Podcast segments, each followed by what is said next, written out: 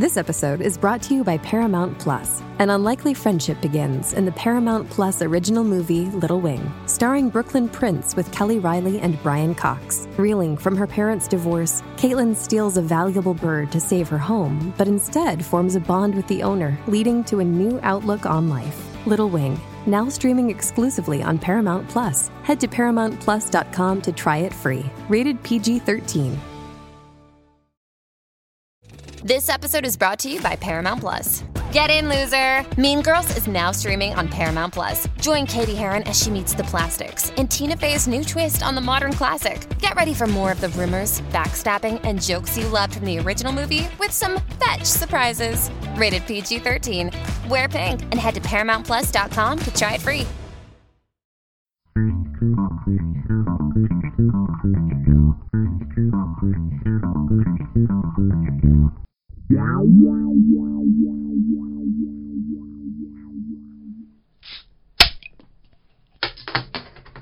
Hello, and welcome to episode 28 of the Cheers to Comics podcast. I'm your host, Brian Wayne, and this week I'll be going over all of the books that were released on the 3rd of July 2019, as well as talking about everything else relevant to the world of comic books.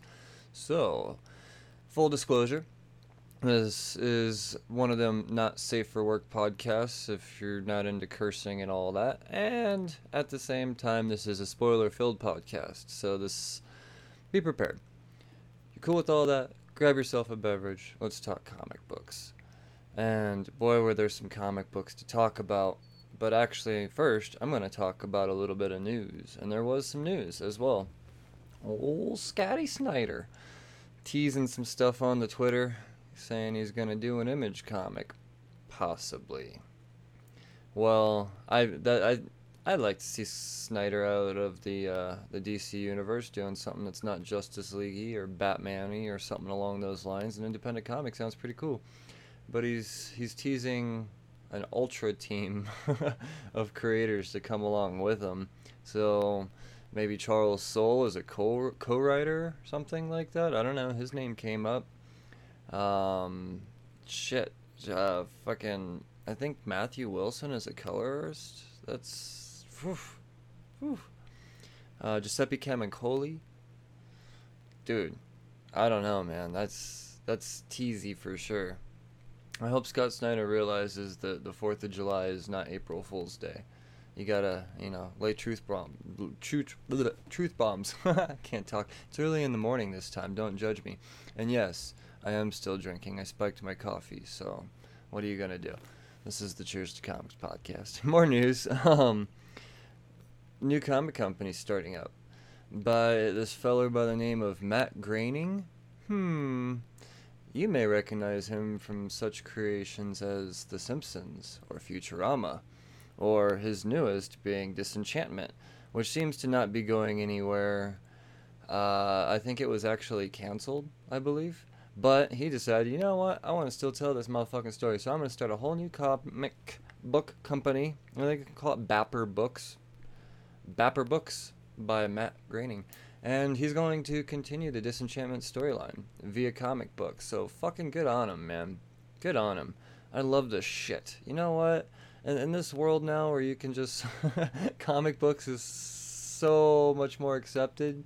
You can. You could.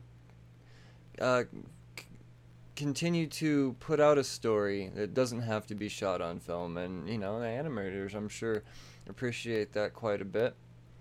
You know it's it's a lot less pictures they have to draw that's for fucking sure. I don't know i'm i'm very happy with matt groening our uh our time traveling friend. And the last piece of news i want to talk about is uh so we got a we got a Loki comic coming out, and when the Loki comic came out, Marvel said, "Check it. We're gonna give retailers two for the price of one for every one you buy. We're gonna give you two bitches, cause why not? I don't know. Well, in this uh, whoopsie doodle type of way, they just decided to say, eh, "Remember that thing we said about giving you two for one? Now we're gonna give you one for two. So you gotta buy two to get one free." So I don't know. It's still not bad, but I don't know if that's just a a Loki like marketing ploy that Marvel's trying to do that just turned out to be kind of cruel. But I guess that's still pretty Loki like too. Or I don't I don't know. I don't know for sure. But there's a it's uh, that's the news. no, no, nothing mind blowing. Snyder's gonna put together a super team and make an image comic. Matt Groening is going to start a comic book company so he can continue to flex his his shit. And Loki and Marvel fucks everybody. So, yeah, that's the news. Let's get on with the overviews. It has been oh man, there was so much good stuff this week. And I'm actually going to start with Marvel. For all you, you know, past listeners, you usually know I end with Marvel for whatever reason, usually just cuz it's the thickest stack, but I don't know. I'm just going to start randomizing shit from now on. The first thing on my pile when it all comes together is going to be the how how I dictate my reading for the week. So let's get on with it. Um, let's just start out super fucking strong. Immortal Hulk.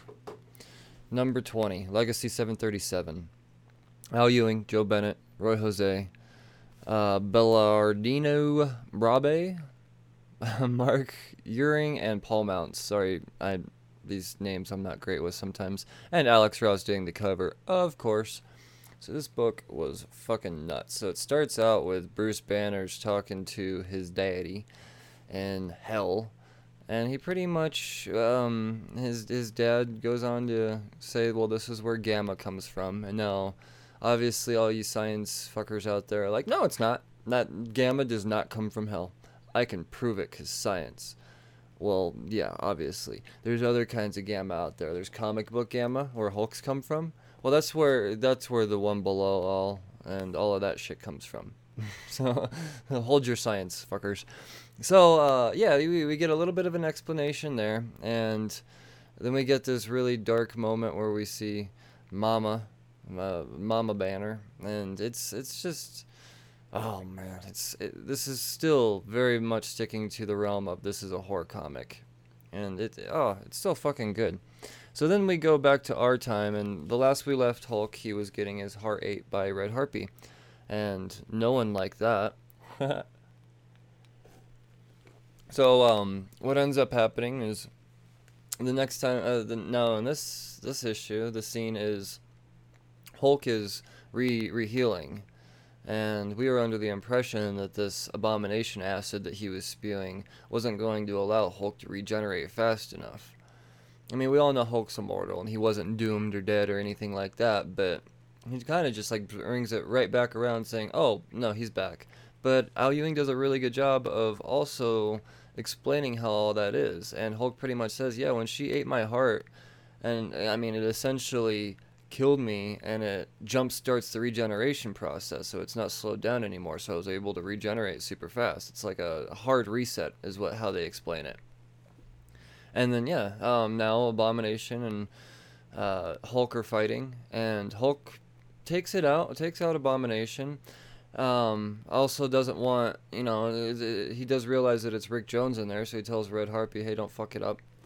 And we get it, then we go over to uh, um, General Fortean, and uh, he he lays or calls a strike, an airstrike on Harpy and Hulk. And Hulk protects. Oh, oh, what's the reporter's name? I forget the reporter's name that is involved in all of this, but she she shows up as well because she's been a big part of this. She's kind of the one that brought Red Harpy on scene of all of this shit somehow. She just knows everything. Well, that's what reporters are supposed to do, right? Know everything. So yeah, no, uh, they uh, Hulk protects her during the airstrike. Meanwhile, Abomination he kicks back in, and he and Harpy have a battle, and it's it's a fucking sweet battle, man. The the, the oh, dude Bennett is just killing it with this art. This is probably my favorite issue artistically of this 20 issue run so far that I've seen. It's fucking great. So, yeah, uh, but um the, the fight comes back to the ground after the airstrikes not on board, and Hulk says, you know, uh, well, you're, you're getting your classic Abomination help me, kill me thing. So Hulk has Abomination down, and he just fucking rips him in half, and he says, well, I wonder which this, what this one will do. I thought it was great. You do is ripping him half and half help him, or just ripping and half kill him. Well, it turns out it helps him because inside this thing, just like a fucking Scooby Doo costume, is just Rick Jones. just as, uh, I thought it was funny, but I'm saying I'm sure there's some metaphoricalness, because that's a word to it. But um, yeah, it's, I thought it was. this was. It's been a good issue for sure. It's one of my favorite issues of the run. But after you see Hulk rip out Abomination, we go back to Bruce Banner, and he's not in hell anymore. Now you see him in just like this abysmal space, and he's all emaciated again, like he has been. And he sees this this light light fella I mean, this fella made a light, and he's he. Uh, what does he say? I, I forget what what he says, but he's. It's. I don't think he says anything. He just visits them. So we're gonna get this Bruce in space thing now. I don't know. I fucking dug this book quite a bit. I'm I'm very impressed with what uh, Al Ewing's been doing. Al Ewing's been doing. Look at me go. Um, next up, we're gonna go with some Savage Avengers. I uh, I, I'm I'm not gonna lie. I didn't expect much out of this series. I thought this was going to be a book that sold purely off the basis of Deodato's last Marvel story. Well, as it turns out, Gerry Duggan also kicks ass at writing this story. this is not just Deodato flexing. This is so much more. So it is Gerry Duggan, Mike Deodato, and Frank Martin, and uh, David Finch and Frank D'Armata did the cover as well. So we know Frank has teleported into the city of Sickles. Where's my family? He's looking for his family. And while he's looking for his family, Elektra shows up. Oh, yeah, remember that bitch? So she says, Look, all this is a trap. You know that, right? Well, Frank doesn't care. He's going after motherfuckers, anyways.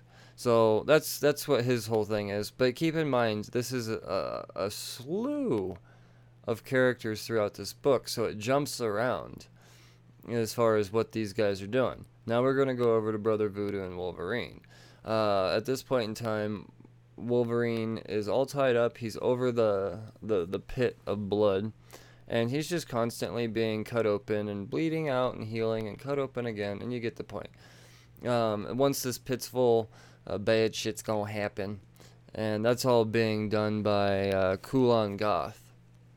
Well, Brother Voodoo pays Wolverine a return favor and goes to rescue his motherfucking ass. So he go v- brother Voodoo goes to fight Kulan Gath, and we get this uh, um, bargaining ship between them.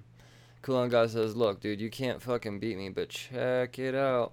Give me that amulet that this weird barbarian dude stole." And we got we might be able to work something out. Well, right on cue, Conan the Barbarian shows up and says, "Oh, I want to parlay with you, Magic Man," and just you could the you could just imagine what goes on from there. And uh, he gets stabbed, but Conan gets stabbed through the motherfucking chest, though. So that's the thing. I mean, Conan, he he's he has no fear. He goes right after Kulan Gath again. Come at me, bro. Kulan Gath ain't no motherfucking chump either. Stabs him through the chest. Hey, but remember the genie Venom? Venom genie? He comes out and he takes over Conan. So Conan is now symbiotic. And he heals him. And most of the symbiote seems to be all up in the sword now. So this is where we actually get the origin of Conan's venomized sword.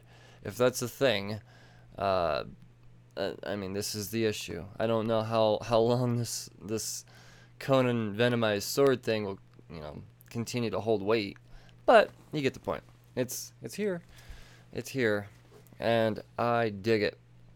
Well, uh, just as all this is ending, or all, all this is happening, we get the oh no, Venom and Conan. That's that's pretty fucking dangerous. Kulan Gath, you're fucked. Well, the pool fills up. Pool of blood fills up, and we get uh oh, I'm gonna butcher this name, Yotan Lao, or the Marrow God. So, mission accomplished, Kulan Gath. but now you got all the Savage Avengers all up in that motherfucker. And I'm pretty sure uh, Punisher and Elektra come on scene at some point during that. Maybe I'm mixed up, but you know they're coming. You know they're fucking coming, right?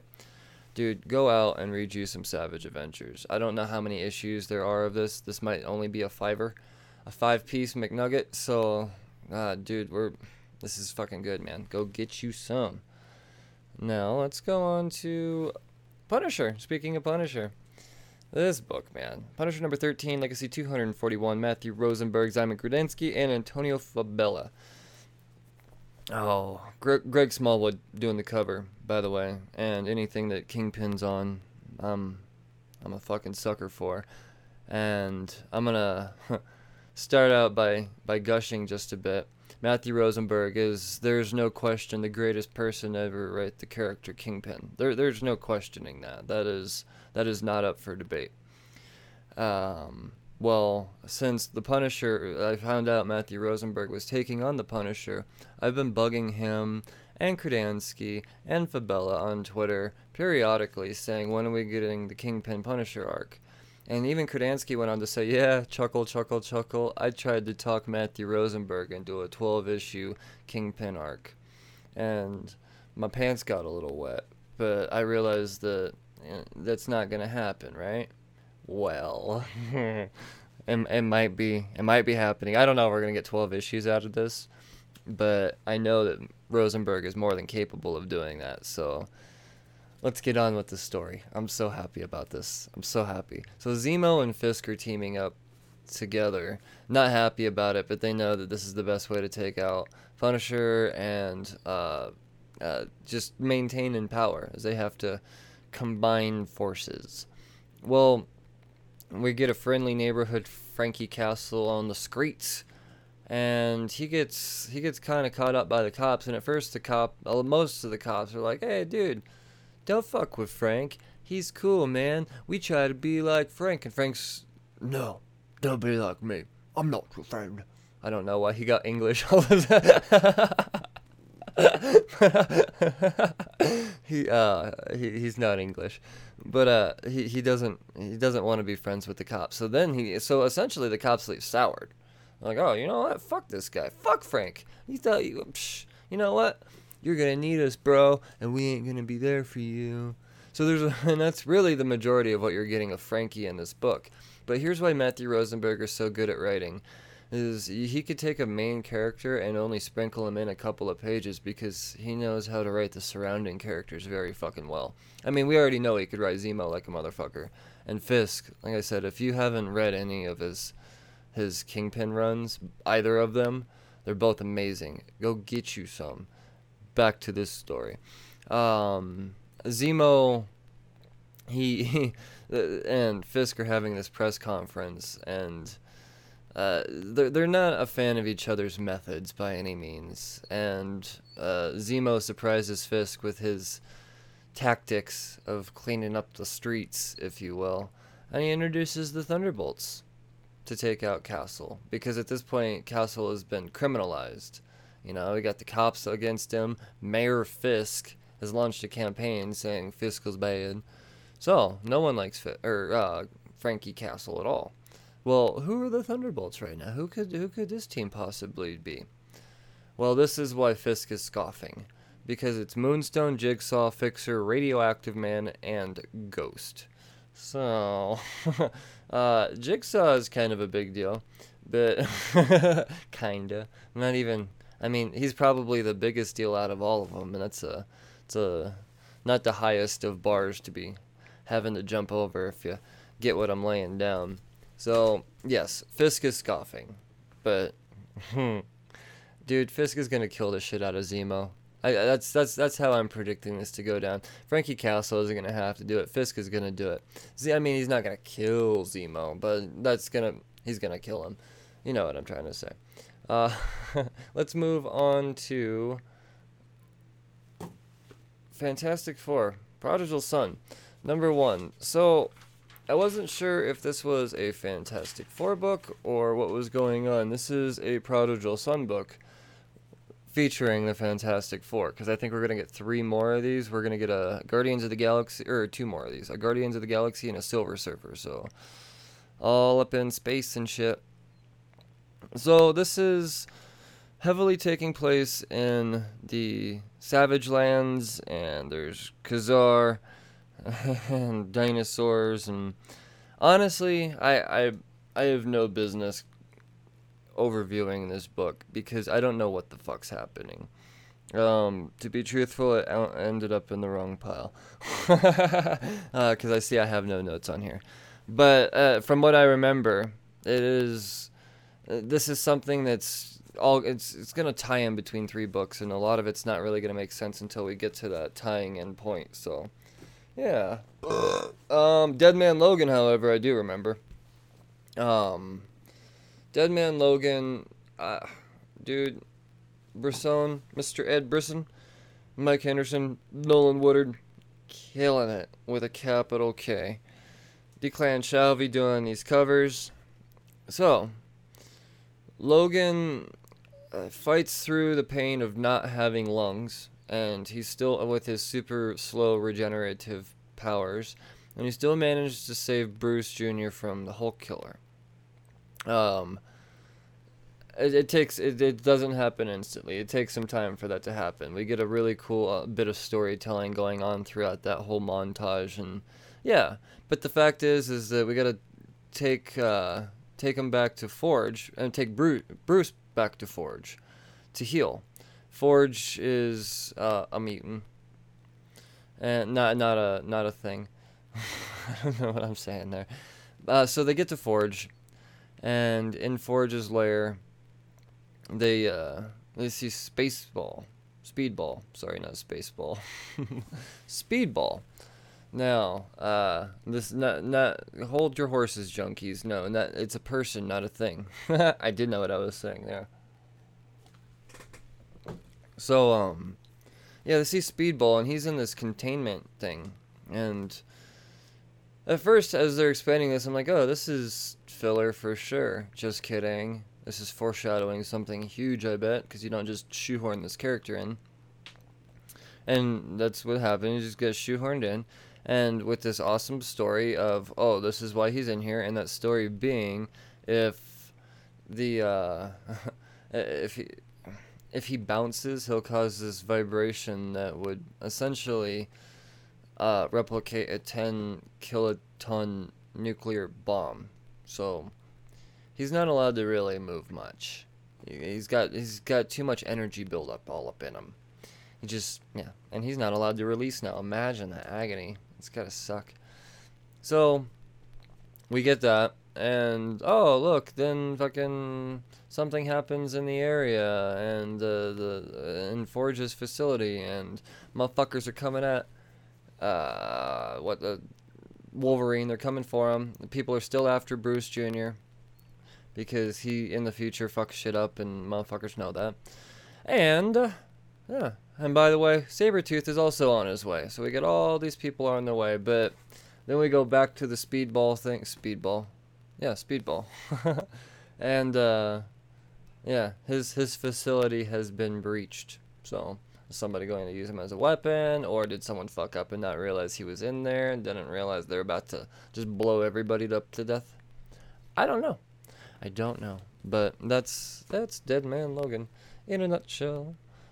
Let's move on to Oh, I haven't talked about this book in a while. I thought I was going to stop talking about it until it rebooted. Glad I read it. Spider Gwen Ghost Spider number 10, Legacy number 50, Seanan McGuire, Takeshi Miyazawa, Rosi Kämpe, and Ian Herring, cover by Bengal. So, ah, oh, this is this is really setting up the what what's fixing to happen in the 616.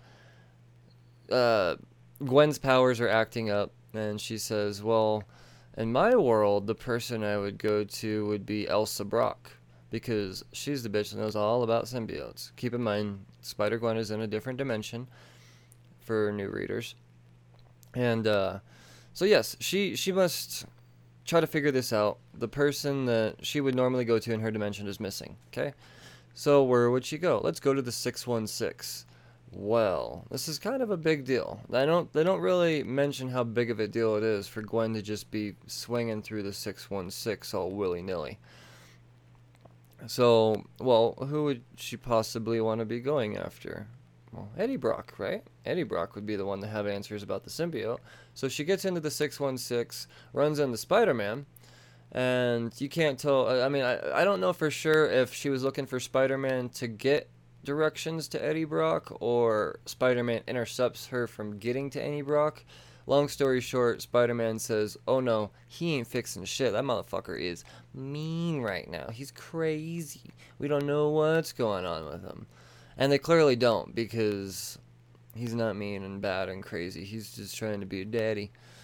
So, um, yeah, no, he uh he says I'll I'll figure all this shit out in my lab. Give me give me some of your little spider droplets and uh, we'll run some tests. So while the tests are being rant, uh, the fucking uh Fritz von Meyer, a Nazi scientist made of bees, decides to in invade the city. So it's up to Spider Gwen and Peter Parker to um, take out the dinosaur. They're in a museum, is what's going on, and uh, so he's he's the the swarm of bees has engulfed itself around the skeleton of a Tyrannosaurus. So now it looks like a dinosaur. So swarmosaur.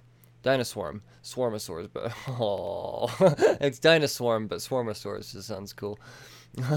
so uh, you know, Gwen and uh, Spider-Man, they, they they beat it. I forget how, but they beat it, kinda. Uh, they at least make it shoo away. and uh, she realizes that while she's in the 616, she's like, oh, dude, you know what? I don't have to. I, I can. Here, I'm just a whole new hero. You know, I don't. Uh, there, I can't. I can't be Spider Woman. I can't be, you know, fucking this or that. So after ten issues, I think this is actually the first time they reveal her new code name is Ghost Spider. So the Ghost Spider name seems to be sticking. Uh, originally, I, I started realizing like they haven't called her Ghost Spider at all throughout this issue that has the title Ghost Spider. It's taken long enough, and I quit reading for a few issues, and here we are. Ghost Spider. But she does, she's not staying at this point. She goes back to her town because she gets all glitchy and everything. Y'all see in the movie. and, uh, yeah, no. But it's it's essentially her, her setting up her her eventual arrival in the permanent 616. So really, really, really dug that issue quite a bit. Uh, let's uh, let's talk about Old Man Quill. Ethan Sacks, Robert Gill, Andres Mossa, covered by John Tyler Christopher. So, since the Guardians of the Galaxy arrived on Earth, there's been this hero uprising. There's been this hope from people rebelling against the the evildoers that have taken over taken over planet Earth.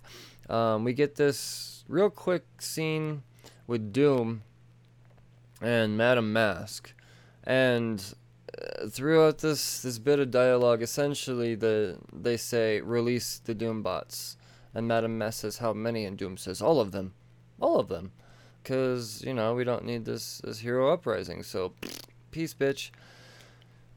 But that's all we see from that part. And so, cliffhanger right off the bat. They just totally make you forget about this. This is going to be a cool review in an issue or two because it is coming to an end soon. It's only 12 issues. This is issue 7, so yeah.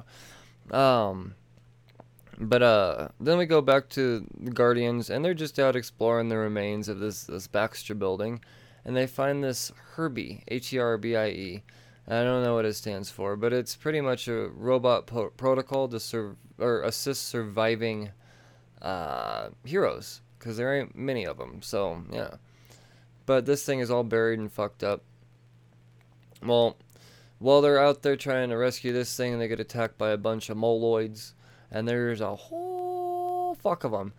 And also in the Baxter building, they find this old damaged Fantastic Four helicopter and it can't fly. But this is the the, the book gets super fucking evil dead right here, and uh, they, they just use the helicopter blades to just slice through the swarm, dude. Good good on you, Ethan Sacks, for the the the old horror movie references. I fucking dug it. I dug it. Oh, it's so good. Um, and then you know, a gladiator from the Universal Church of Truth uh, he arrives. He's after the ultimate nullifier. Apparently, that's the thing that Quill gets in the future to fuck everybody. And yeah, yeah. And the, the big reveal at the end is this whole time we thought that Quill. Now this is the part that I don't get, and I'm I'm I'm positive it's going to be explained, but they just kind of threw this in here at the end. Uh, Quill hasn't been with the Guardians of the Galaxy the whole time. It's all been a figment of his imagination. He's been alone this this entire thing, and that's that's why he's pretty much fucked now that Gladiator's right there to fuck him. So, ah, it's all on his head. So where are the Guardians? Uh, that actually doesn't. I, I'm worried for Rocket now, because I know that in Cates' run of Guardians of the Galaxy, there's a lot of speculation that Rocket's gonna die. And when, you know, Ethan Sacks is doing Old Man Rocket, I'm like, no, he's not gonna die. He's right here, old and shit. He lives long, healthy raccoon trash panda life. Well, does he? Does Gamora? Does Drax? You know the team. Mantis? Shall I keep going? I don't know, but it's fucking interesting. That's for sure. It's fucking interesting, man. It's fucking interesting. Uh, that's that's the Marvel stack. This is fucking quality, right? Go out and read you some Marvel books. There was plenty to read. Almost all of it that I read was good. Now let's move to indies. There's some good indie stuff too. This book, I'm so I finally get to talk about it. Finally get to talk about it. Dark Horse, Dark Horse Comics. No one left to fight. Number one, Aubrey Sitterson, Fico Ossio, and Taylor Esposito on the lettering. Yeah, letter who gets cover fucking acknowledgement. That's how much you're killing it. Good shit, dude. So, uh, I, I got I got to read this book three weeks ago for from because of outright geekery and a review I did for him, But I was sworn to secrecy. I couldn't give any spoilers.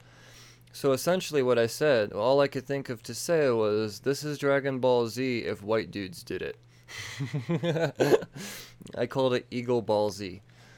Well, it's it, it really is so much more than that. Now that I could actually talk about it, it's essentially what would happen if Goku uh just he, the universe is safe. There's no more Frieza, there's no more fucking Cell. None of them motherfuckers. They all dead. Just gotta fucking stoop chill now, right? Let's go fuck let's go visit the nephews and this fucking yeah, all of that shit. So that's what he does. He's knock, knock, knocking on the door, and we get this big giant crab man right off the bat, and uh, it's ominous looking, but you could tell it's gonna be cool. And to me, I related this character as Piccolo. This was my Piccolo. I'm gonna have a, a, relation to every main character in this book because even the the creators flat out acknowledged my my comparison to Dragon Ball Z. You know, no, this is this is it. You're, you're you're right about that. I was worried when I did the review. I'm not gonna lie, because I was like, oh, fuck. I hope I'm not. This doesn't feel like a diss at all. This is just what I got out of it. And right on the cover, it says the comic you always wanted. And well, how about a Dragon Ball Z comic done in not a manga fashion? It's a comic I've always wanted, right? Here it is, guys. So essentially what it is is you get uh, a little bit of a relationship knowledge of what's seeming to be the uh, the main characters, um, and their names are. Let me see if I got this. I know I can. Vale is our main character, and he's our Goku. Then we've got Timor, who is our uh, blue-haired um, uh, Vegeta. Jeez, I can't believe I spaced the name Vegeta. And uh, his his wife, uh, what's her name? I think it's just Kristen. Yeah. And I Kristen being Bulma essentially, but this would be or is it Bulma? Golly, oh, Dragon Ball Z fans are gonna fucking hang me. My names are all mixed up in the morning. Did I put too much Southern Comfort in my morning coffee? I might have. So yeah, that's, uh, forgive me for fucking up the names, but in the com- the Dragon Ball Z names. I got the actual comic book character names. So we get this thing where uh, Timur kind of thinks that Vale is showing up to smooch on Kristen because Kristen and Vale go way back. And I'm not sure if it's in the biblical sense or not. But there's some jealousy going on there. Meanwhile, I mean, Kristen's like, oh no, babe, we're cool, we're cool, everything's fine. But we, we, we get their their kids, uh, the, their twins, Tay and Tor like I said, this white people. I fucking love it. It's, it's, not even really white people. I don't think. I don't. I'm not even sure these guys are white. I think uh, Mr. Ossio is, is in the uh, uh, in South America, I believe, or so not someone in this creative team isn't from the U.S. So no, it's not just a bunch of white people. I guess what I really mean to say is um, non-Asian. I don't know. Uh oh. So back to back to the story. Fucking, like I said, it's it's just jealousy, jealousy, jealousy between Vegeta and Go. I mean, uh, Tamora and Vale. And uh, Kristen steps out for a smoke or something, and Tamora says, "Hey, let's spar, bro." And Vale says, "Yeah, okay, let's spar." Huh? And that was a terrible Goku impersonation. And it looks the the cliffhanger is it looks like Tamora take, is about to take shit just a little bit too far with his Kamehameha blast. Yeah, I said it.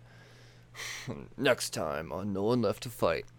And that's even how the fucking story taglines at the end. Dude, go out and get you this book. It's already sold out, so you're not gonna find it at a comic shop unless you live in fucking Timbuktu in a town that doesn't have internets. And, ah, uh, dude. And if that's the case, you're not you're probably not listening to this podcast unless you're on vacation or Starbucks or something out of town.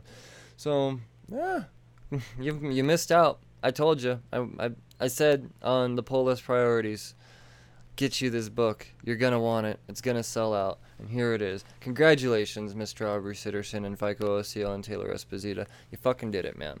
I knew it. And real before I, I, I end the talks on No One Left to Fight, that art you need sunglasses for. It's so fucking vivid and bright and crazy. There's not a neon color that wasn't used. uh, some some I could see some saying, ah, it's too much, but at the same time, for somebody that's a sucker for bright, vivid colors, this book immediately caught my interest. I loved it. It's great. Let's uh let's talk about Banjax number two from Action Lab. Rylend Grant, Fabio Alves, and Edson Ferreira, covered by Alves as well.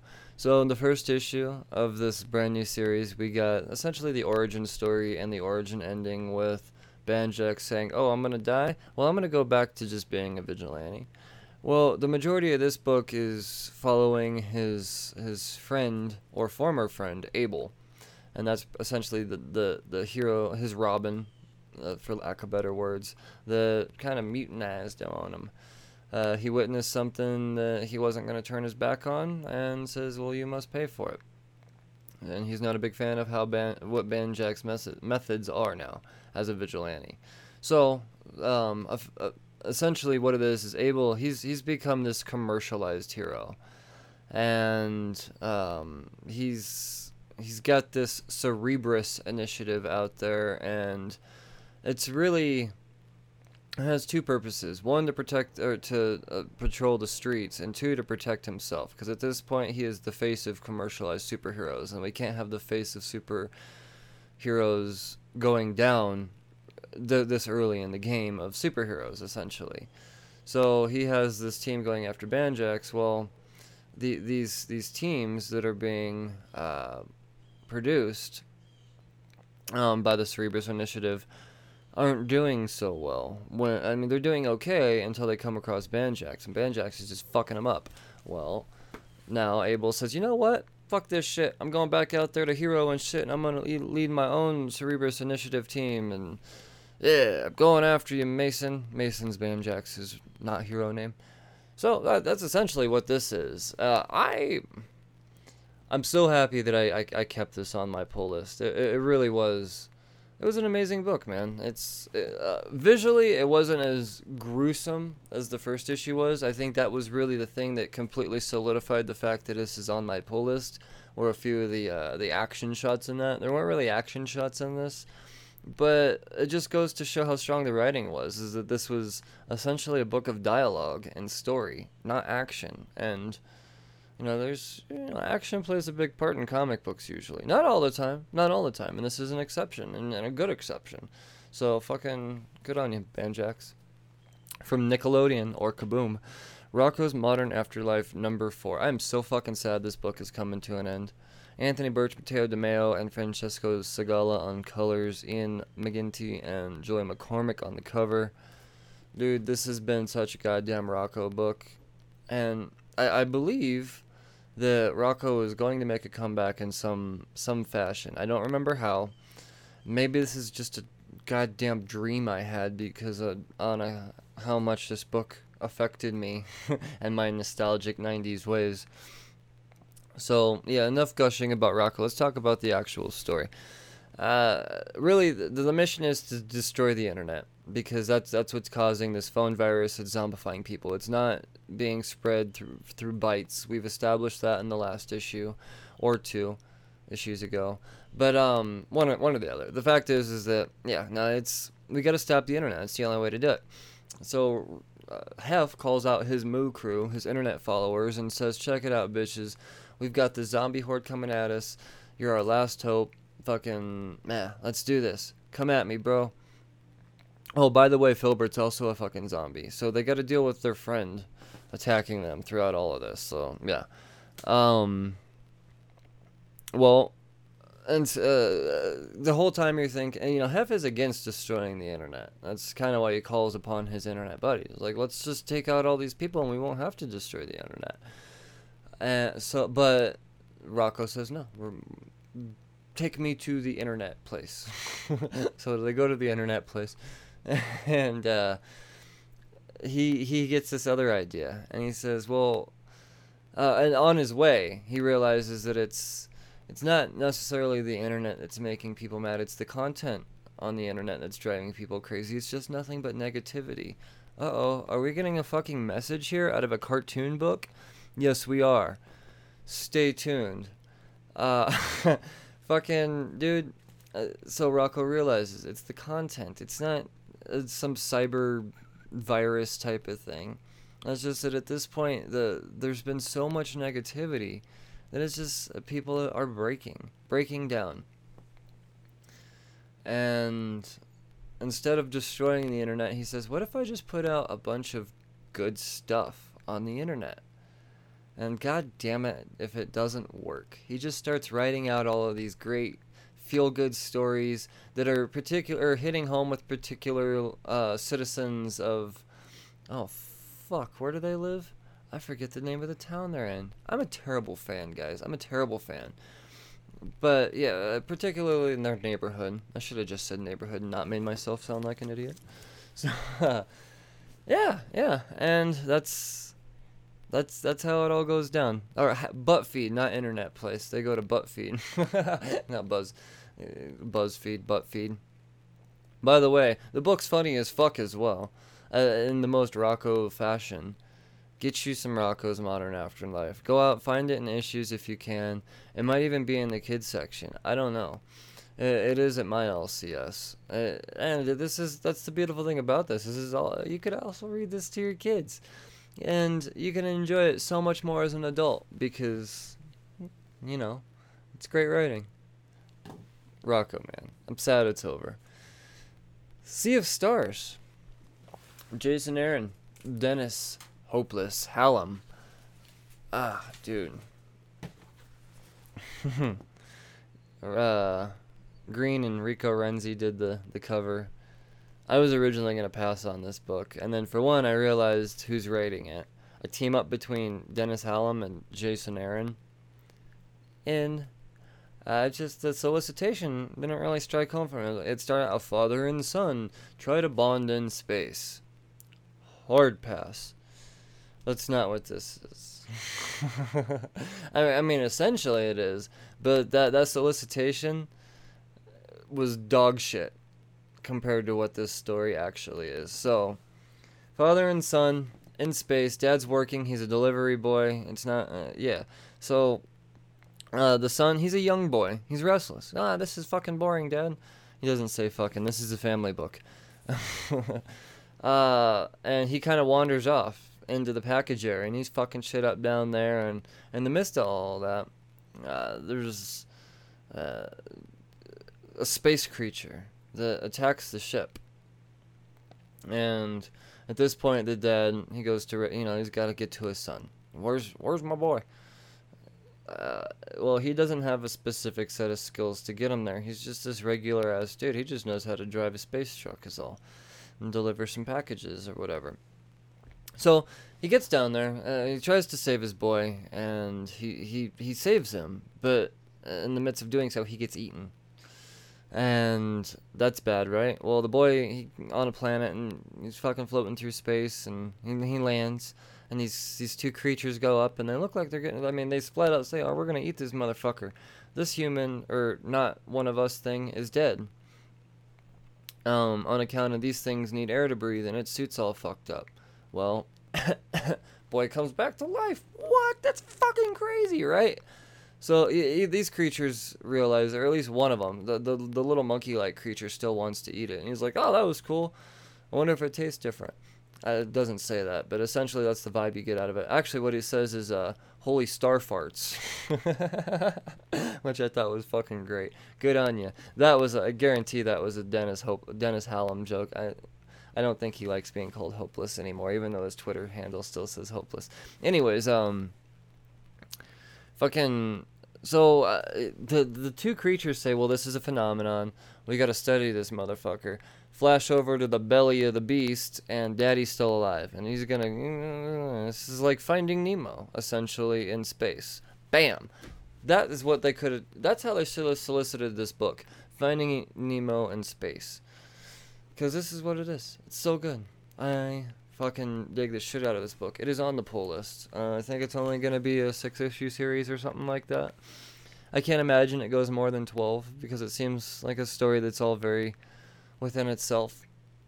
I love it. Go. Ugh, so good, man. So good. Let's uh, one another indie. Last indie of the week. Another one that I almost passed on, and then I saw the creator, Mark Miller, uh, or Millar, however you want to fucking say it. Space Bandits number one. Mark Millar and Matteo Scalera. By the way, Matteo Scalera with Mark Millar. Sold. That's uh, a creator can sell a book. Once again, the uh, solicitation didn't do it for me. Oh, these two chicks are bad and wanna could be bad. okay. So I, I think I read that book. well, this this is not a book I've read. Space Bandits is dope. It seems to follow two characters. It starts out in the beginning. We get one character, uh, uh, Cody, I think is her name, and the crew does a mutiny on her, and yeah, that's we boom, real quick, bam. This is what happens with this story. Bad shit's about to happen. Uh, see, I thought she was dead to be honest, the way it left off, but no, no, the crew does a mutiny on her. Now let's go to the other character.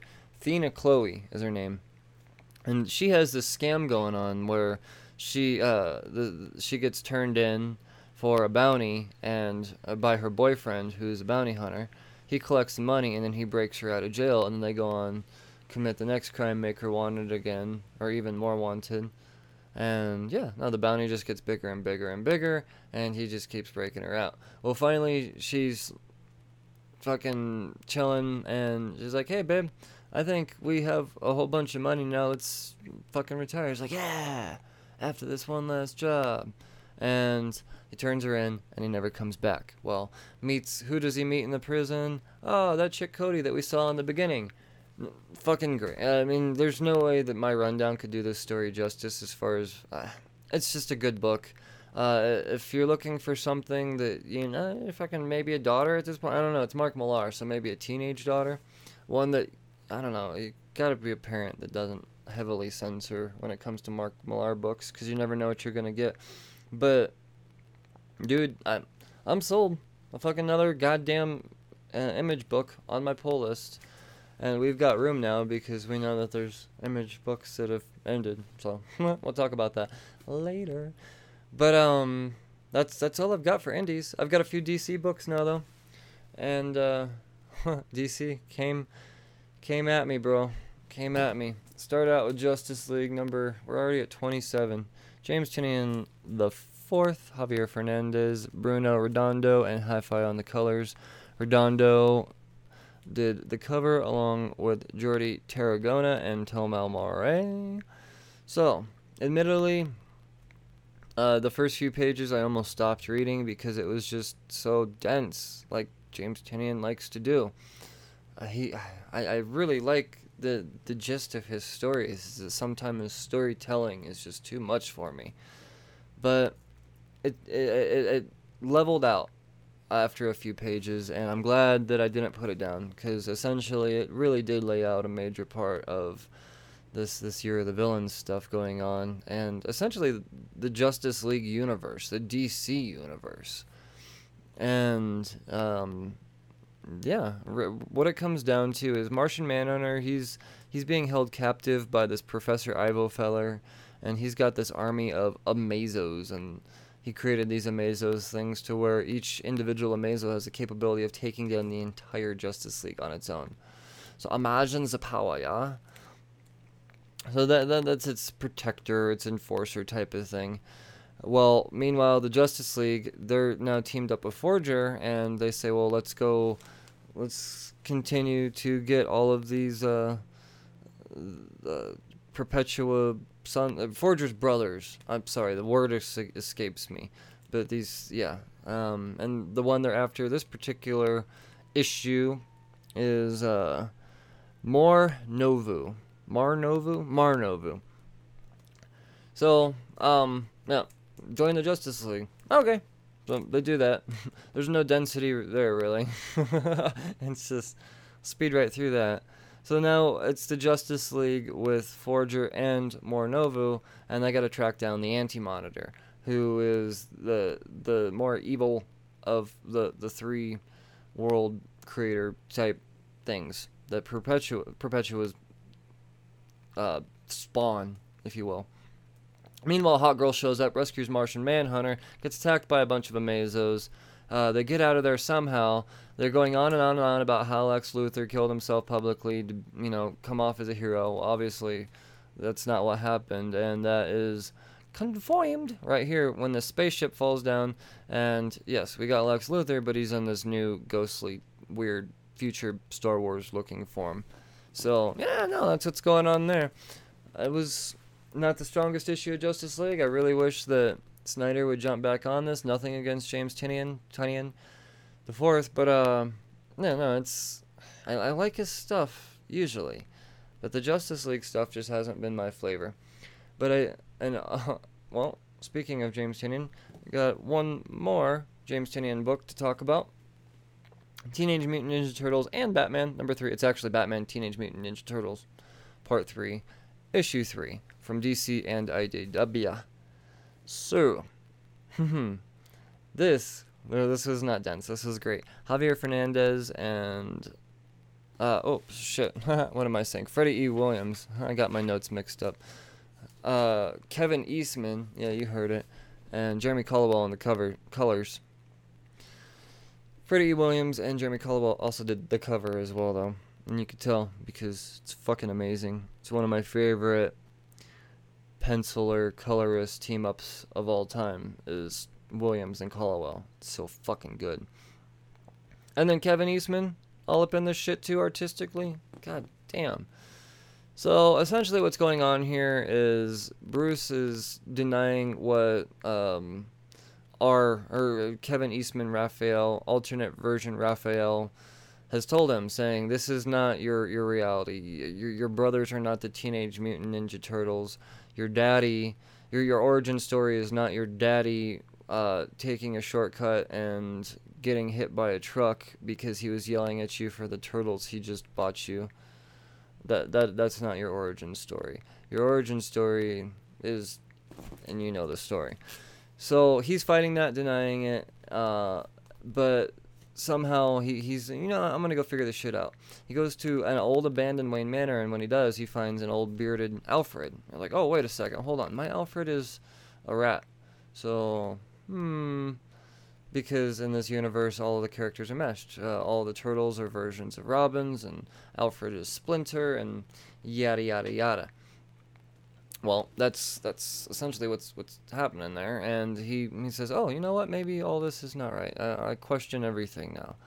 Uh, uh, maybe that Kevin Eastman turtle, black and white dude, totally acknowledges they're black and white too, which is pretty fucking cool. But uh, yeah, Meanwhile, what are the turtles doing? Well, the turtles, uh, they're they're fighting amongst themselves. Raph is kind of on the same level as Batman was in the beginning. He's like, nah, none of this is real. That fucking black and white freak is crazy. None of this is yeah. But, well, uh, the other turtles say, no, we're gonna we're gonna go. Fucking April O'Neil seems to have the answers according to alternate Raphael. So let's go track her down. Well, when they find her, she's being attacked by uh, by the the oh fuck with the Smile Clan, Smile, something. I think it's the Smile Clan. But it's it's Joker, Shredder, commi- or commixed. Jesus, my words right now. Let me just take another drink of liquor. Hold on. Okay, better. So they uh they fight them and in doing so uh, fucking the the Smile Clan captures alternate reality uh, Raphael because yeah, uh, Krang has problem or problems. yeah, he has problems with him for sure, but he has a uh, uh, fucking. He's gonna do stuff with him. Did I just Porky Pig? Jesus Christ, I'm killing it right now. So yeah, no, that's and that's. You think that's how that would end, right? No, no. The turtles go to uh, um, Oroku Saki. Yeah, the fucking Shredder. And they're like, oh, Shredder, we realize that in some other version of yourself, you are our greatest enemy, but we need your help, bro. Bum, bum, bum. So, bam. That's what the fuck's happening in Teenage Mutant Ninja Turtles Part 3, Issue 3. Get you some. I, uh, I'm loving this book. So this is just goes to show that this Tynion really, he knows what the fuck he's doing. Uh, and it's just his Justice League. Sometimes and it's not just, oh, he can't write team books, because, I mean, there's a whole slew of fucking characters here, man. He had all the voices down on point. He knows the turtles. Uh, Batman's voice, I'm not so sure about, but I also think that he's also changed the tune of Batman's voice for this particular story. I don't think if he were to, say, take on Batman as an ongoing, he wouldn't write him in this almost Scooby Doo like manner. I mean, that's not nearly Scooby Doo, but yeah, I think you. I hope you understand what I'm trying to say. It's good, James Tynion. Last overview of the week. DCeased number three was my most anticipated book of the week, easily. Tom Taylor, Trevor Hairsine, Stefano Gaudiano, and Rain Beredo on the colors. Cover by Trevor Hairsine and Rain Beredo. So, it's still people dying. It's dying, dying, dying, dying, dying. Uh, Harley, we get her moment She's not dead yet, though. I don't kill Harley yet. You think she's gonna die. You know that the last time we saw Harley, she was fixing to go kill a Joker. Had no idea he was about to be zombified. Joker attack. Well, Harley shoot with shotgun. so yeah, you get a moment there. Now, essentially, keep in mind that um, Taylor just he wants to kill everybody. He does. He wants, and he, I mean, he said it while soliciting this book on Twitter and teasing me for months before the release of this book. I'd say at least a couple of months. And yeah, like, "Oh, who do you want me to kill?" Well, the fact that there's actually characters that have lasted as long as they have makes me just all the more believe that their deaths are gonna be so fucking crazy. Because they essentially killed Batman almost immediately. Uh, they drug him out through a second issue, but almost immediately, yeah, there was no coming out of that one. Uh, the, the the Dicks are dead. I mean, the, the Robins are dead. Dick as well. Uh, Alfred's still alive. Uh, he's he's got to put people down with a shotgun. Shotgun seems to be the answer to uh, zombies in this, because that's that's how Alfred takes out Batman and the Robins is via shotgun, and Harley takes out Joker via shotgun. But that's not the that's not it for Harley. Zombie birds of prey. Are you kidding me? So yeah, no. Carrying on uh, fucking Aquaman, he's all fucked up, and everything because he's in the water. That toxic blood is all throughout the water. So if you get touched with the red blood, you're infected too. You don't even have to get ate. That's fucking crazy, right? So now we got fucking zombie fish. Ah, zombie angry fish. You don't even have to look at a cell phone to fucking get effect- infected. You just, oh, dude, it's crazy. It's crazy. Um, meanwhile, then we go to the the deeper, more you know, okay, let's actually do some storytelling, not just masochist fan fiction. uh, we get Superman And you know, he realizes that oh shit, Damian realizes his daddy's dead. It's gotta suck.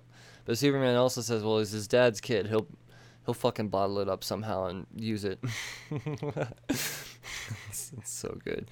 I love what Tom Taylor does there. Yeah, he's he's a. Oh, it's dark, man. But then he's like, oh shit, you know what I gotta do? I gotta go to Smallville. Who's coming with me, man? Oh, you're not coming? Alright, guys. Uh, Green Lantern and Black Canary, you watch these kids. Uh, are you sure you don't want to come? Alright, cool. I'm gonna go to Smallville. I got shit to do. And on his way of doing, uh, on his way to Smallville, he's still got a Superman because, you know, the whole world's being zombified. So he's still saving all these people on his way. Well, of course, his plan is he's got to save his parents. He's got to make sure they're cool. And he sees Martha, and she's cool. But John, on the other hand, he a fucking zombie. And uh, the, that reveal is so sad. The look on Clark's face as his dad's coming at him, and he's just stone faced. And mom, we gotta get out of here. But but your dad, he's not here anymore. And yeah, oh fuck, he was too late, man, because he was saving the world on his way. If it wasn't from all the other motherfuckers, he might still have a daddy. So, who did Tom Taylor kill? Motherfucking Superman's dad. That's how you. Oh, dude. Hmm. that that was this is amazing. It is DC's best book by far. There is no question right now. This is DC's best book. It sucks. It's only going to be six issues. This could go a hundred issues. You could just write this forever. Kill him, bring him back. I don't care. You could just keep figuring out different ways to kill all these characters because we you know there's a thousand ways to kill them all, and they could all be interesting when Tom Taylor's writing. So, dude, kudos to you, man. Kudos to you. Before I carry on to my honorable mentions. Alright, for all you podcast nerds out there, I'd like to remind you real quick and fast that you can get paid to actually listen to podcasts. Yeah, you heard me right. Go to uh, your Google Play Store, your Android Store, wherever you get your apps, and download an app called Podcoin. And you can actually earn money, real money, gift cards, all that good stuff. Starbucks, Target, all that good stuff as you listen to podcasts. And all you have to do is listen. You don't have to do anything special, but I can get you started right off the bat by entering promo code comics after you download the app, and uh, we'll just hook you up with 300 coins right off the bat. Start earning immediately. And it's not just Cheers to Comics on there. All your other favorite podcasts are on there as well. So as soon as you're done listening to the latest episode of this podcast, go over and listen to all your other favorites and continue to earn. So, use promo code comics, download the app, and yeah, get yourself some money. You could also donate to charity as well. So whether it's for kids or animals or whatever, you can do all that good stuff. So feel good about yourself listening to a podcast. All right, chugging along to honorable mentions. There was some good stuff that I didn't get the chance to talk about or I mean, you guys know how honorable mentions work. I guess there's probably a few new listeners out there, so I guess I will explain. It's it's really the stuff that didn't make the overview, is what it comes down to. It may not necessarily mean I didn't like it, or yeah, but it is what it is. So first on the list was Thumbs from Image, Thumbs number two. I dug the first issue quite a bit. This one it, it leveled off a bit. Uh, uh, it wasn't bad by any means. I could tell it's setting up something awesome but I also feel like it's probably something I'm gonna want to read in uh, in bulk. So I'll probably read two or three issues at a time and kind of put them away, stash them away. In the meantime, uh, the next one, yeah, yeah, I'm gonna talk about it. Walking Dead, 193. This is the end, the end of Kirkman's journey. It's been a it's been a long time, man. I like how they he did the surprise thing. Uh, I wasn't too surprised to be honest because even somebody hasn't been reading Walking Dead from the beginning. I mean, I'm uh, yeah, I even I know that he said when Rick dies, series is over. So Rick died, series is over. Surprise. But uh, retailers didn't have a clue. They had to find out from uh, early reviews that came out and all that shit. So that's that's really how the news broke.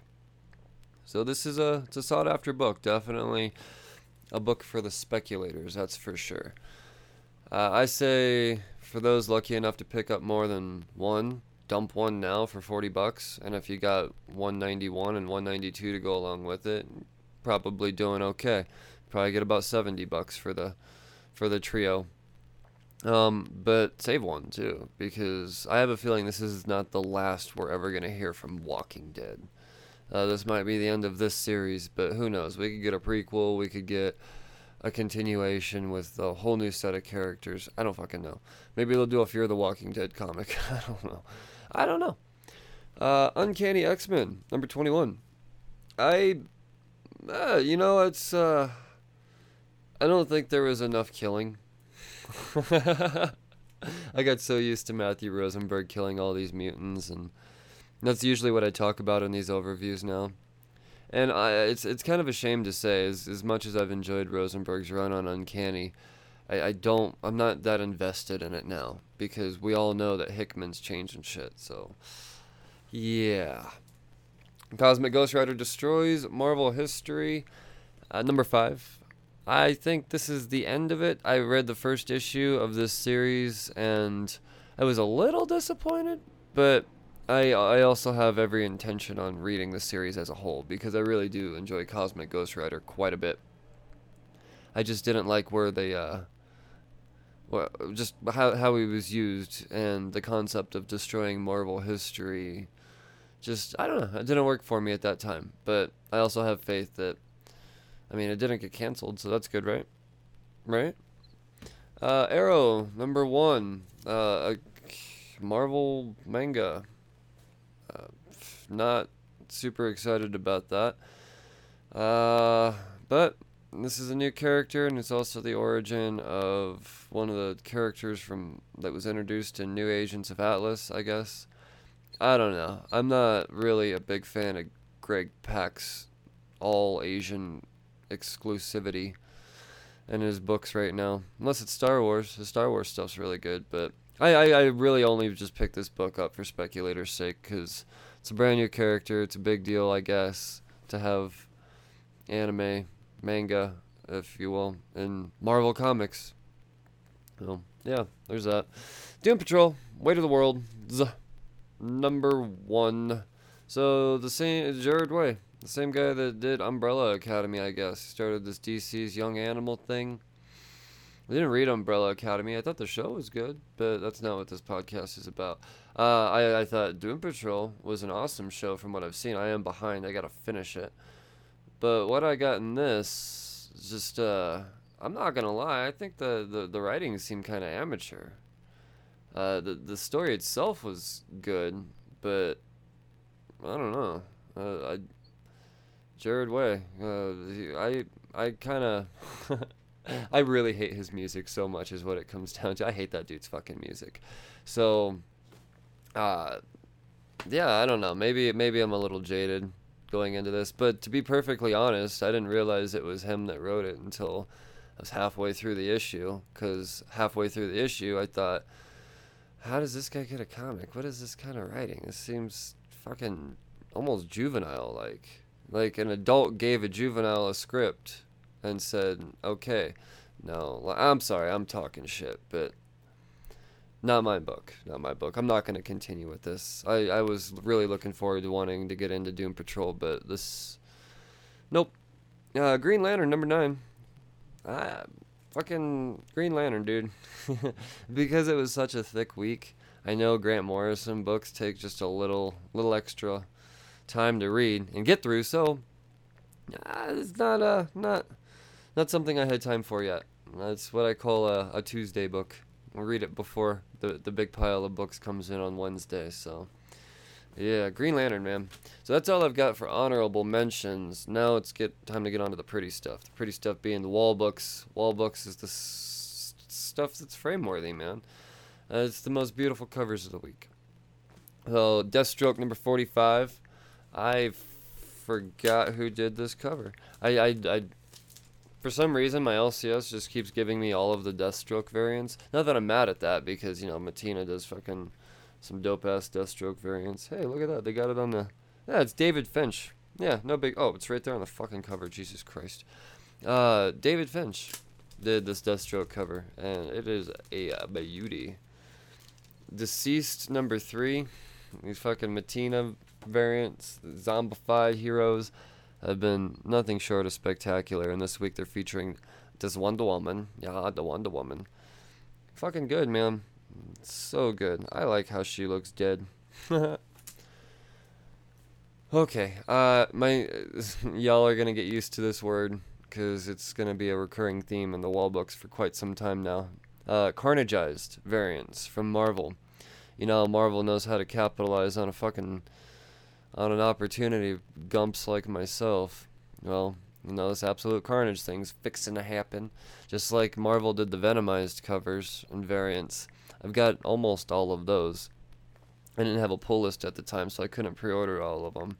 Uh, this week, getting all of my books, even though I pre-ordered them, tended to be an issue because for whatever reason, they're just they just missed. It happens, human error. But hmm, I know some guys, and I got my books. So let's get on with these uh, carnageized ones. We've got four this week to start it all off. Uh, un- the Uncanny X Men from Declan Shalvey. This is one that I almost missed, but I tracked it down, and oh shit, man, this is a good one. This is a good one. I, it's Havoc and Cyclops and Wolverine and Magik. I think, I think. Uh, the next Carnageized one I got. Ah, shit, I don't remember the artist, so I'm gonna look it up real quick before. Yeah, but this Ghost Spider, this Ghost Spider variant was fucking out of this world, man. Out of this world. Uh, whoa, come on now. How come you're not giving me the fucking variant cover artist on here? I don't know. I don't think that's Bengal. Maybe that is Bengal that did the cover. That's great though. That's so fucking good. Oh, hold on. Ivan Coelho. There we go. It's a good thing I can read signatures, huh? Yeah, no, Coelho, Coelho's fucking. This Ghost Spider is phenomenal. Uh, Savage Avengers got a carnageized variant, and they threw Elektra on that bitch. So I kind of like how they snuck in the fact they were going to throw Elektra all up in this shit. Because I think she was in the solicitations for this series and hasn't been mentioned at all up until this issue of Savage Avengers this week. So, uh, yeah, and the the carnageized variant is fucking amazing. Mortal Hulk got a variant carnageized. it's just so fucking cool. Oh man, and once again, I forgot to look to see who the artist was on this. Ah, man, I'm slacking this week, guys. I'm so sorry, but yeah, um, yeah, no, the the carnageized Hulk variant, it's it's right up the alley of what this Hulk series has been. It's just disturbing. Uh, what do we got here? Uh, oh, Nick Bradshaw and Rachel Rosenberg. That's fucking cool, man. I, I, Rachel Rosenberg, she just has so many different coloring styles. She could do bright and vivid, and she could do fucking not bright and vivid. Words are escaping me right now, guys. The, the SoCo coffee seemed to have worked. Uh, last wall book of the week is Justice League. Um, I didn't necessarily order this book, but it came in my box, so I accepted it. Uh, fucking Arthur Adams with this Gorilla Grodd. It's so good, dude. It's so good. So yeah, no, those are my uh, those are my wall books. All the pretty stuff. So you may ask, well, what was your favorite stuff? Well, I'll tell you. My picks of the week. It is time for the picks of the week, and that I'm gonna start out with interiors. The interiors are gonna go to, gonna have to go to Immortal Hulk, number 20. Uh, Joe Bennett just this was an action-packed book. The, the the scene of Hulk tearing a Abomination in half to pull out an emaciated Rick Jones. That was fucking good, man. That was really good. Uh, I just, I mean, Joe Bennett has not been slacking at all in this series, but this this issue just really stood out to me for some reason. Uh, my my cover of the week whew, is probably gonna have to go to Ivan Coelho and that carnageized ghost spider. It's so fucking pretty, and it's it's so much more than just how cool Spider Gwen looks, carnageized. Look at the background, man. The background of that cover, it's just, whew, it's pretty, so pretty. My overall pick of the week, oh, Punisher, dude. Punisher. I've been waiting way too long for Rosenberg to give me Kingpin voice again, and fuck is it back? And it was only a little bit, and I'm s- still so fucking good, man. Uh, Punisher, it does get my book of the week, no doubt. So uh, at this point in time, I actually want to talk about. We got a we got another creator submission. Yeah, this is normally where the show ends, but uh, I haven't had this in a while because frankly, time just hasn't really permitted. But the creator submissions are back. I've got a few on deck, so we're gonna bring it back with Dead End Kids. This book, I, I, I enjoyed it very much. Uh, just I'm just gonna go ahead and start out by saying that I enjoyed this book very much. Frank Gogol submitted this to me. I, he I think he hit me up through uh, Instagram actually. So yeah, no, you creators out there, if you got you're you you want to have your book on the podcast, you know my stipulations are pretty simple. To be honest, you just got to listen to the podcast and I'll review your indie book right here on the podcast. So, Dead End Kids, Frank Gogol. Now I'm about to butcher these other names, or at least one of them. Nanand Svidazasan. Nope, did it wrong. Svidakanen? Something like that. I don't know. I'm so sorry. I'm so sorry. But Nanand is the first name. I think I got that right. And uh, Sean Reinhardt. Reinhardt. Jesus Christ. Sean Reinhardt did the lettering. And I I normally don't, you know, shout out letters in the credits and all of that, but on an indie book I will because lettering can make or break a book. And I mean, I'm just going to come out and say it. The the lettering in this was fucking spot on. I dug it quite a bit. Quite a bit. Uh, there there was uh I guess there were a couple of moments where the the talk bubbles seemed to change color and I can understand why they would do that, you know, because they don't uh, the talk we chose to use borderless talk bubbles. So when you're if you were to use a white background on a white borderless talk bubble, could not it's yeah you, you see what the problem could be.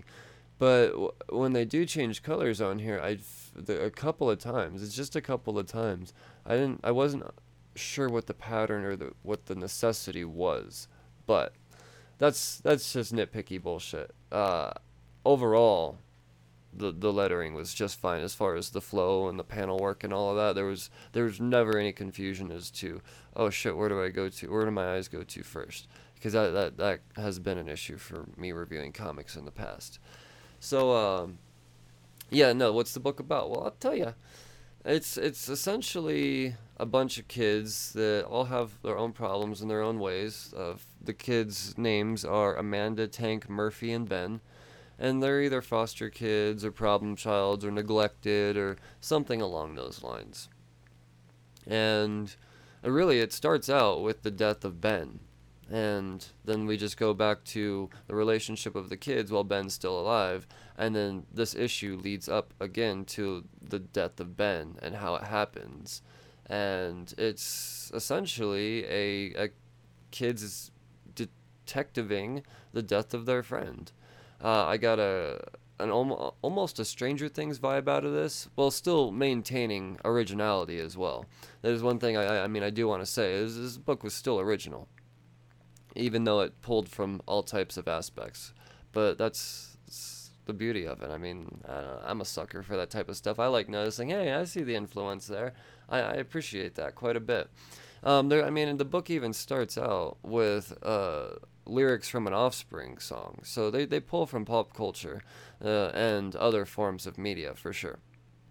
I, I mean, I can really go on and give you a full synopsis of what happens in this book, but this is a book that I actually feel like you as readers would enjoy if you were to pick it up. So, um, yeah, no, it's there's a lot of subjects it touches on. It's it's deep.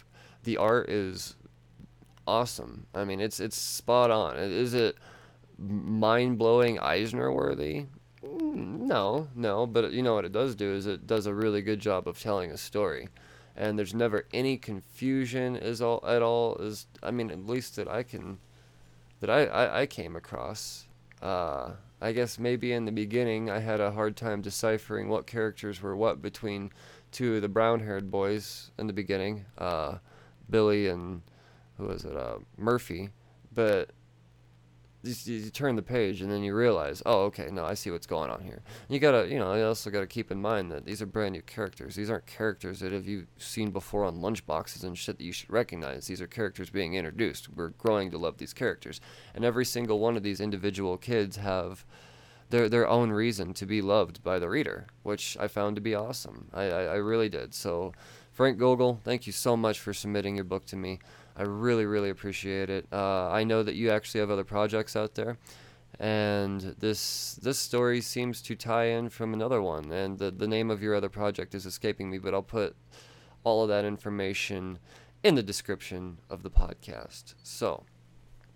With all that being said, everybody, thank you so much for joining me. I know this is a little bit lengthier of a podcast, but the books were just so good to not talk about this week. There's there's good stuff. I like it when the honorable mentions is mineral, minimal and there's an hour of content of comic books to fly through. It's ah, that means it was a solid week for for comic books for sure. So, once again, thank you all for joining me, listeners. Uh, find the, the, the video version of all of these podcasts on YouTube at some point eventually. uh, you know where to listen subscribe on Podcoin. Like I said, use code comics and get your 300 coins. And that's uh, that's a wrap. It's been a podcast. Thank you so much for joining me. Cheers.